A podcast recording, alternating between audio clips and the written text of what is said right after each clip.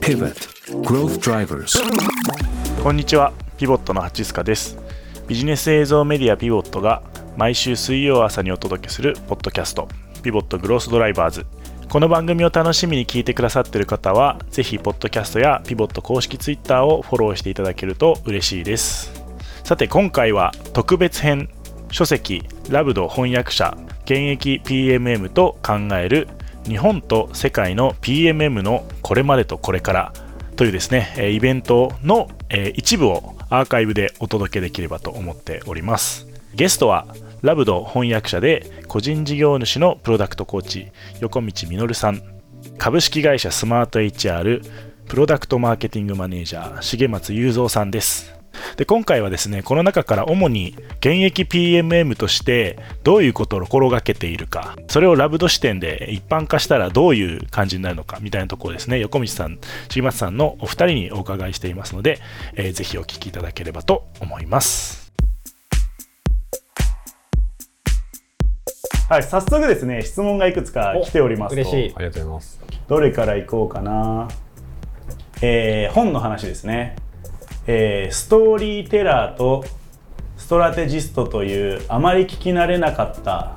役割ですね。ですが、このよっつの基本はひとりが担うものなのでしょうか。面白い質問ですね。確かに、えっと、まあ人名、あの、なんていうんですかね、ロール名のように イーアール でこうあるような形であの全部表現されているんですけれども、うん、まあそれが行為であるということですよね。そのつな、アンバサダー、アンバサダーのちょっと動詞形は難しいんでしょうね。とかありますけれども、一人の人が担うっていうような話ではあるんですが、でも全部の領域で結構一貫してやっぱり書かれているのが、全部がやっぱコラボレーションのプロセスだっていうところは、あの、すごく、あの、うん、再三出てきますね。うん、あのー、まあ、アンバサダーとかは当然ですよね。その相手がいる話なので、うん、一緒にプロダクトチームとかマーケターとかセールスの人とどういうふうなインサイトがあるのかっていうの。チームのイメージですね。そうですね。うん、ですし、まあ、やっぱりすごく、あのー、印象的だったのは、例えばストーリーテラーのところも、いわゆるそのメッセージングをどういうふうなものにするのかっていうのを決めるプロセスなんですけども、まあ、多くのケースで、なんかマーケターが部屋にこもって決めたものを使っているっていう話が出てきて。市場の空論みたいな。そうですね。で、彼女が言ってるのは、それはやっぱり、えっと、市場に出ているセールスもそうだし、プロダクトをしているプロダクトチームとかっていう人たちとディスカッションして決めるべきだし、あの、さらにちょっと、ちょっと脱線っぽくなりますけど、それをちゃんと市場でテストして、イテレーションを回して、それをブラッシュアップしていきなさいみたいな話が出てきて、あの、そこも一つ面白いポイントですよね。うん、なんで、なんか一人の人がこう抱え込んで担うっていうイメージっていうよりは、あの、いろんな人とコラボレーションの中でなっていくっていう感じですね。うん、さっきその ピーエムエム、あの、プロダクトマーケティングアライアンスの ピーエムエム の中でも、スキルとして一番大事なもの何ですかっていうところのところでも、やっぱりコラボレーションっていうのはすごく一番にこう出てきたりするんですよね。あの、著者のマルティナさんも一つスキルを上げるとしたらどれって言われたら、えっと、プロセスにおけるコラボレーションであるっていうふうにこう言ったりされてるんですけど、うん、講演の中とかで、ね。なんで、そこは、あの、あくまでもコラボレティブなプロセスであるっていうところですかね。うん、なるほど、なるほど。これはスマート エイチアール の例になっちゃうんですけど、うんうん、スマート エイチアール だとそのよっつのストーリーテラーとかアンバサダーとかは、えー、結構一人の人が担うことがあるかなと、一人の ピーエムエム が担うことが多いかなと思いますね。で、プロダクトのフェーズによって、やっぱ最初はストーリーテラーから始めて、はいはいはいはい、で、アンバサダーになっていくとか、なんかそんな感じは結構あるかなと思っていて、なんか私たちの会社で言うと、まあ、プロダクト大きいものが一つあって、まあ、サブシステムみたいなものをどんどん出してるんですけど、じゃあそのサブシステムについて、えー、考えると、まずはその市場代弁者として、まずどう、これ、これを作った方がいいかも、この課題解決したいかも、みたいな話から入って、じゃあその課題をどう解決するのかってことで、ストラテジーを作っていく。はいはいはい、で、ストーリーを、あの、まあ、ポジショニング、メッセージングの話ですけれども、まあ、それをちゃんと営業とかに伝えていって、で、かつそこから彼らがちゃんと、彼らをイネーブルしていって、彼らが話せるようにしていく。っていうのが、まあ、一連の流れとしてあったりするんで、結構全プロセスをやっていったりするかなと思うんですね。へー、なるほど。まさになんかそこで気になってたのが、スマート エイチアール さんも ピーエムエム いっぱいいるじゃないですか。はい、で、その中の例えばキャリア的な話ですよね。いわゆるジュニアな ピーエムエム 始めましたみたいな人と、もう本当にもう ブイピー の方も含めて、そこのスキル差ってどういうところで決めてて、はいはい、どういう評価してるんですか。スキルか。あ、むずいっすね。なんかジュニアな人で全部やりきるのは多分難しいんですよ。はい、だからあの結構そのよっつは全部は難しかったりするんで、まずはじゃあストーリーテラーのところからやってみようとか、はいはい、なんかそんな感じでジュニアの子はアサインされたりすることはあったりします、うん、なんか僕がこの前ふたつストラテジーまでやっといて、うん、でそこからあの新しく入ってきたメンバーとかにアサインしてちょっと伴走しながら、はい、あの例えば営業向けの説明会を開いて、うん、でそこで喋ってもらうとか、はいはい、なんかその勉強会自体を企画してもらうとか、はいはいはい、でそこからまあ営業が分かってくるプロダクトのこと分かってくるとお客さんにも紹介し始めるんですけどやっぱ最初はむ難しいしかったりするんでそこにあの営業であの商談同席したりとかしてでなんかそんな感じで、まあ、だんだんだんだんエヴァンジェリストみたいな活動していくみたいな、うん、そういうステップがあったりするのかなと思いますね。なるほどなるほど、うん、確かになんかそういう軸でもあのよっつの基本ってイメージしてるだけで使いこなせそう、そんなイメージありますね、うん、そうですね。結構いい抽象化だと思いますね。 だと思いますね。シンプルで今これやってんなとか自分の認識をなんかね、うんうん、することができるんで面白いと思いますね、うんうん。ピーエムエム とマーケティング部門のマネージャーはどのように役割分担をすべきですか？目標や ケーピーアイ 設定を交えて教えていただけたら。目標や ケーピーアイ 設定か。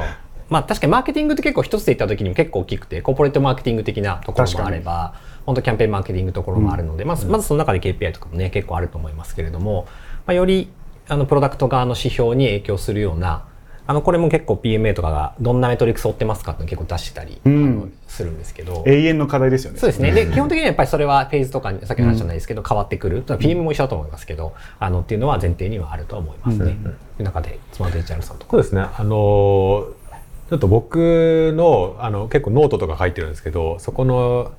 中にあの ピーエムエム と、P、マーケティングのなんかあの違いみたいなこと書いてあるんでそれをちょっと参照していただけるといいかなと思います。マーケティング側って、まあ、あの我々 SaaS の提供者なんでザモデルを取っていますとでザモデルにおいてはリードの獲得を、えー、マーケティングチームが担っていますという感じなんでマーケティング、まあ、もちろんブランドマーケとかもあるんであの一概には言えないんですけれどもマーケティングとしては、えー、リードの獲得、まあ、エスキューエル とか エムキューエル とかを追っている、えー、というのが、えーまあ、ケーピーアイ としてはあるかなと思います。でマーケティングってやっぱ一口に言ってもデジタルもあるし、まあ、SaaS とかだとイベントマーケティングとかもあるし、うんうん、ウェビナー開催しますとかあの展示会に出ますとかそんなんもいっぱいあるんで、ありますよね。まあ全部専門職なんですよね、うん、でそれを取りまとめるっていうだけでもあるかなり広い視野と、えー、知識が必要だったりするというのがあるかなと思います。で ピーエムエム は逆に言うとそこまでのマーケティングの専門知識はそこまではない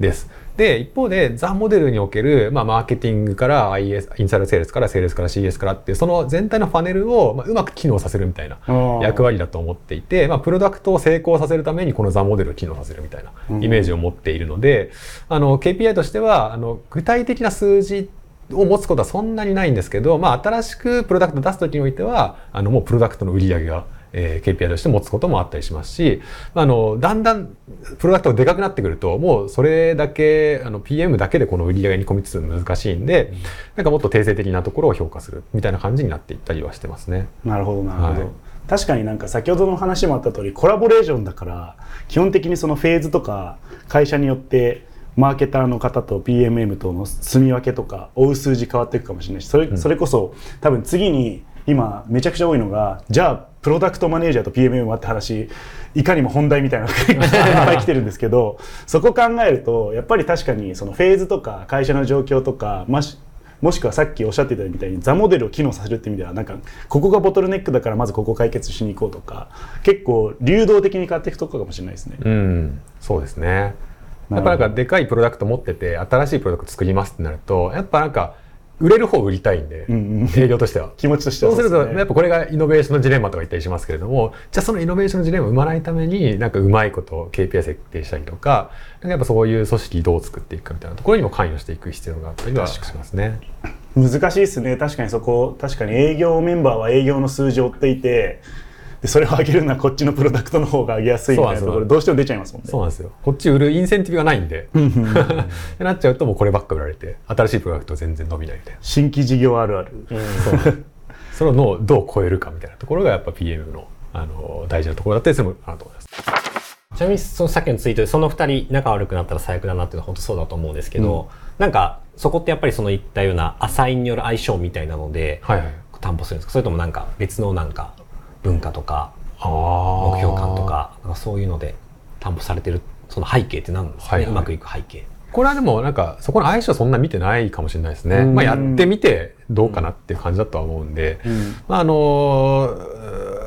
ー、もしかしたらあるかなと思うのはなんかイケイケどんどんな人だったらちょっとブレーキ係とか、うん、かそういうのはもしかしたらあるかもしれないですけど、現状はそんなに、あのー、考えず、まあとはいえまあお客さんに対してどういう課題をかどの課題に対してどういうソリューションを当てるのかっていうのはもうそんなね、なんかめちゃくちゃ見てる方向違うってことにはなりづらかったりするので、まあ、そこのなんか正しさをあの互いに共有してればそんなに揉めることはないのかなと思ってます、ね、うんちゃんとこう顧客の方向いお互いに向いてれば、ねはいね、お互いに向いてるっていうよりはそうです、ね、ちゃんと目線が顧客に向いてる、うん、まさに陰と陽というかそんな感じですね、うんうん、表裏一体みたいな表裏一体ですね、うんあとはそうですね、あの ピーエム の役割があって話、あの ピーエム がいたらなんかやることなくなっちゃうじゃんみたいな言いましたけど、やっぱなんか ツービー においてはめちゃくちゃ営業組織もどんどんでかくなるし、うん、カスタマーサクセスもどんどん人増えていくしみたいなのもあれば、うん、顧客においてそのエンタープライズ企業です、でっかい会社ですとかミドルですとか、えー、あのティアが小さい エスエムビー ですみたいな感じで、いろんな領域あのティアカットでもいろんなあのお客さんがいたりとかしますし、業種でもいろんな業種があったりするんで、まあ、それ一つにその例えばエンプラ専属の ピーエムエム ですとか置かれるような会社もあるぐらい、うん、やっぱなんかあのやることはめちゃくちゃあったりするんで、まあ、なかなかあの特に ツービー においてはなんか ピーエム のやることなくなっちゃうってことはそんなにないんじゃないかな確かに気はしてるんですよね。だいたい ピーエム 忙しくなりがちでボトルネックになるからむしろみたいなところですね。なるほどなるほど、ありがとうございます。まさになんか今触れていただいたところにも近いと思うんですけど、なんかタイミングとかどのフェーズから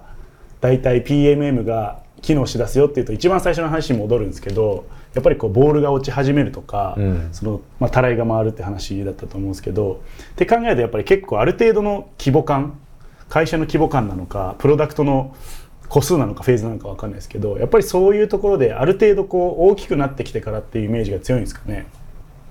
どうですか？そうですね。なんか調査とか見てるとやっぱり ピーエムエム が基本的に複数のプロダクトを見るっていう数の方がこう多かったりするので、あの いちピーエムいちピーエムエム っていうのは結構レアなケースで、うん、えっとひとりの ピーエム あそうですね、あのひとりの ピーエムエム がたくさんのプロダクトを見るっていうケースが調査的にはやっぱ多いっていうのは見て取れますね、うん、実際どう思います？まあ、そうですね。やっぱあのシングルプロダクトで、まあ、あのひゃくめい未満とかの会社であれば、まあ、ピーエム が全部になった方があの市場の理解とかもあの深まるしいいのかなとは思いますが、やっぱでかくなってきてあの、まあ、複数プロダクトになってきます来た時とかだとやっぱもう手回んなくなっていったりすると思うんですよね、うん、でなんかあのこっちには ピーエム も置くしでどっちも分かる ピーエム も置くみたいな、なんかそういうところからスタートするっていうのは全然あるのかなと思いますね、うん、普段コミュニケーションするときに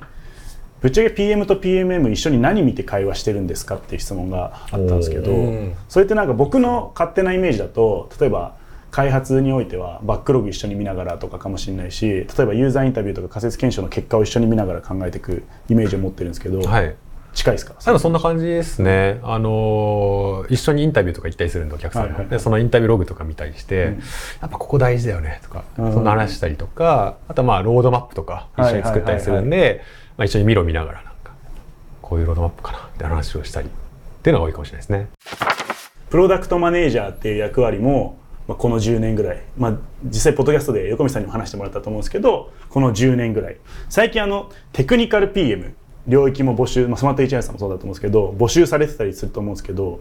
このテクニカル ピーエム と ピーエムエム とプロダクトマネージャーはどういう絡みで仕事していくんですか？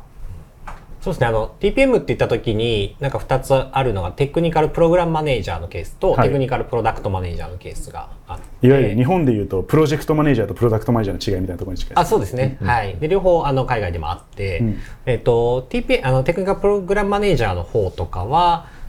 あのまあ、な, なんていうかもともとその全部入りで全部のロールを実装すべきだっていうことは一切ないはずで、えっとまあ、さっきも言ってましたけどイシュードリブンでやっていくべきだと思うんですよね、うん、でテクニカルプログラムマネージャーの場合は多くのケースはやっぱりそのプ ロ, プログラムとかプロジェクトっていうもの自体がすごく大きい時っていうのはやっぱりどうしてもそこにさっきの話じゃないですけどボールがプロジェクトマネジメントにボールが落ちるっていうことがすごく多かったりするので、うん、えっと、そういう時にやっぱり必要になってくるのでしょうし、でこれがもしテクニカルプロダクトマネジメントの方であればやっぱりそのプロダクトがすごく優位性をテクノロジーに置いている時っていうのは強いテクノロジーバックグラウンドを持った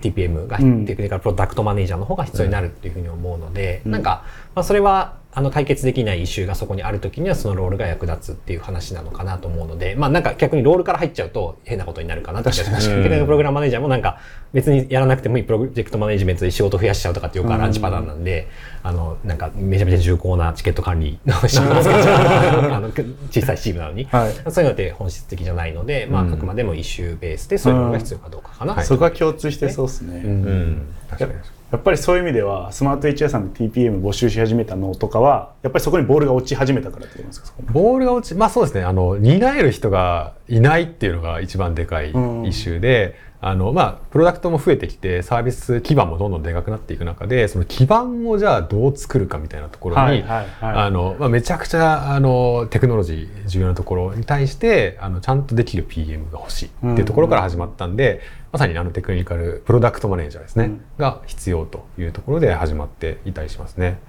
まだまだこれからではあるんですけど、うん、確かに規模が大きくなればなるほどその基盤が全てを担うし、そこをどう支えるかというところで一、ね、チーム生まれたりとか、そうなんです、ね、まさにあのチーム編成とかにも影響してきますですね。まさにそういうところから、うん、まあ、今スマート エイチアール さんとか、まあ、他の何社かとか ピーエムエム 募集したり採用し始めたりというのが、まあ、僕の知る限り、まあ、数, 数社生まれてきたかなっていう。まあ、重松さんのところはめちゃくちゃ早いですけどイメージを持っていて、今後ぶっちゃけ日本で広がると思いますか？ ピーエムエム という役割どうですか、横道さん。